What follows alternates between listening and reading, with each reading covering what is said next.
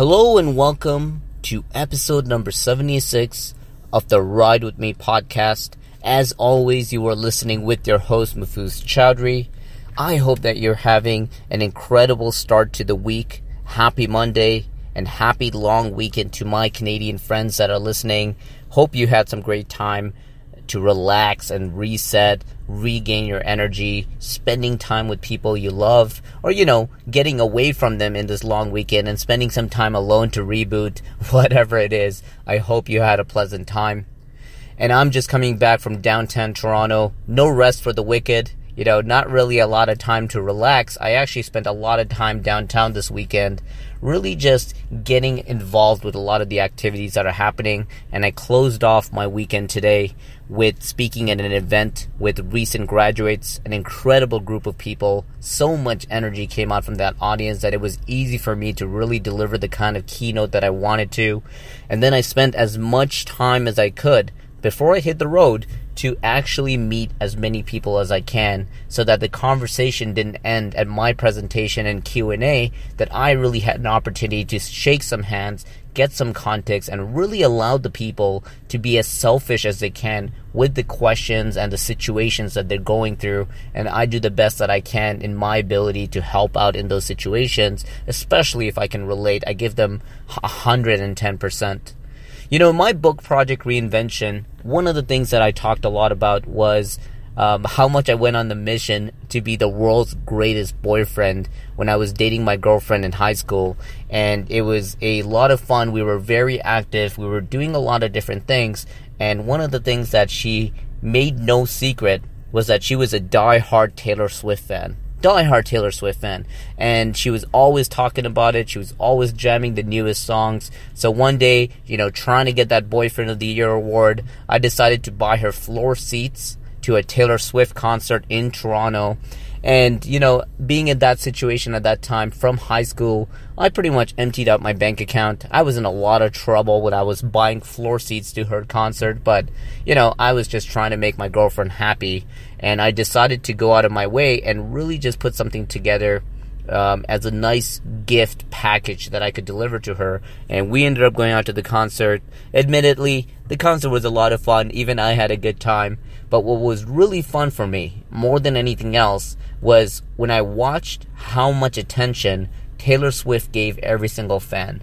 Be it the meet and greet, be it while she's on stage and the fans are responding to her, the amount of attention she gives each individual, not rushing her interactions, spending as much time as it takes with every single person, not worried about how much she has to rush things so that she could get through the line. Instead, she gave them 110% as if they were the only one in the room. And it was always something that stuck with me, something that I've always remembered. And when I started my public speaking journey, it was something that I brought back into my course of actions where I would spend a lot of time using the Taylor Swift technique and actually giving each person 110%.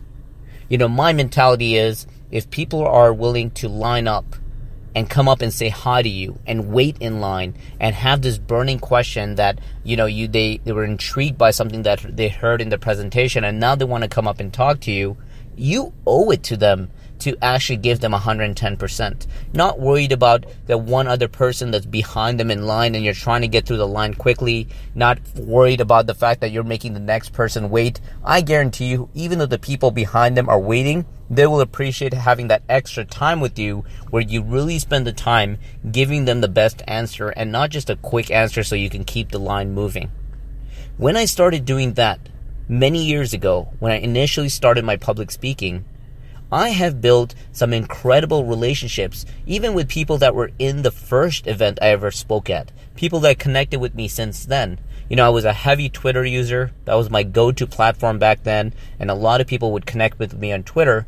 And we continued the conversation for many years where once in a while, I'll go out and actually meet up with them and, you know, find out how their life has been over the many years that we've, we haven't spoken, but we've interacted with each other. It's a lot more fun bonding with them in that manner and really building a meaningful relationship with them as opposed to just try to communicate a stock message that you've been rehearsing and then getting out the door as quick as you can so that someone doesn't throw a curveball in your direction. So that was a lot of fun for me. I really enjoyed doing that in today's event. I met some amazing people. I connected with them, exchanged numbers and email, and I look forward to keeping the conversations going after today's event. The other thing that really stood out to me was there was a few individuals that came up on different occasions today and they would say to me that I was an incredible storyteller. And that was very flattering. It's something that I take a lot of pride in, spending a lot of time crafting a great story and communicating and articulating in a way that really resonates with your audience. It's something that I do in the world of public speaking. It's something that I do in the world of marketing whenever we're trying to help our clients communicate the right messages or whether we're promoting some stuff on the Candybox front we spent a lot of time crafting the perfect message and then finding a way to deploy to the audience. So it's something that I had a lot of fun doing even in today's event. On my way to the event, I had a lot of drive. It was something that I thought a lot about while I was in the Uber seat. I was in the back seat of an Uber, pulling out my phone and really just writing out a note that I wanted to share on Instagram. And I talked about how I could relate to the anxiety and the frustration and the doubts that I used to have every step of the way. And I remember that chatterbox coming on and trying to talk you out of every single thing that you want to do.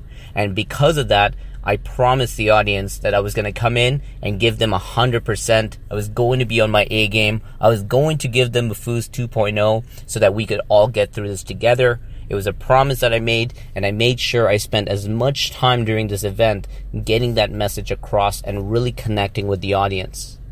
And one of my favorite things that I constantly communicate when I talk about storytelling is whenever you're walking someone through your story, take the scenic route.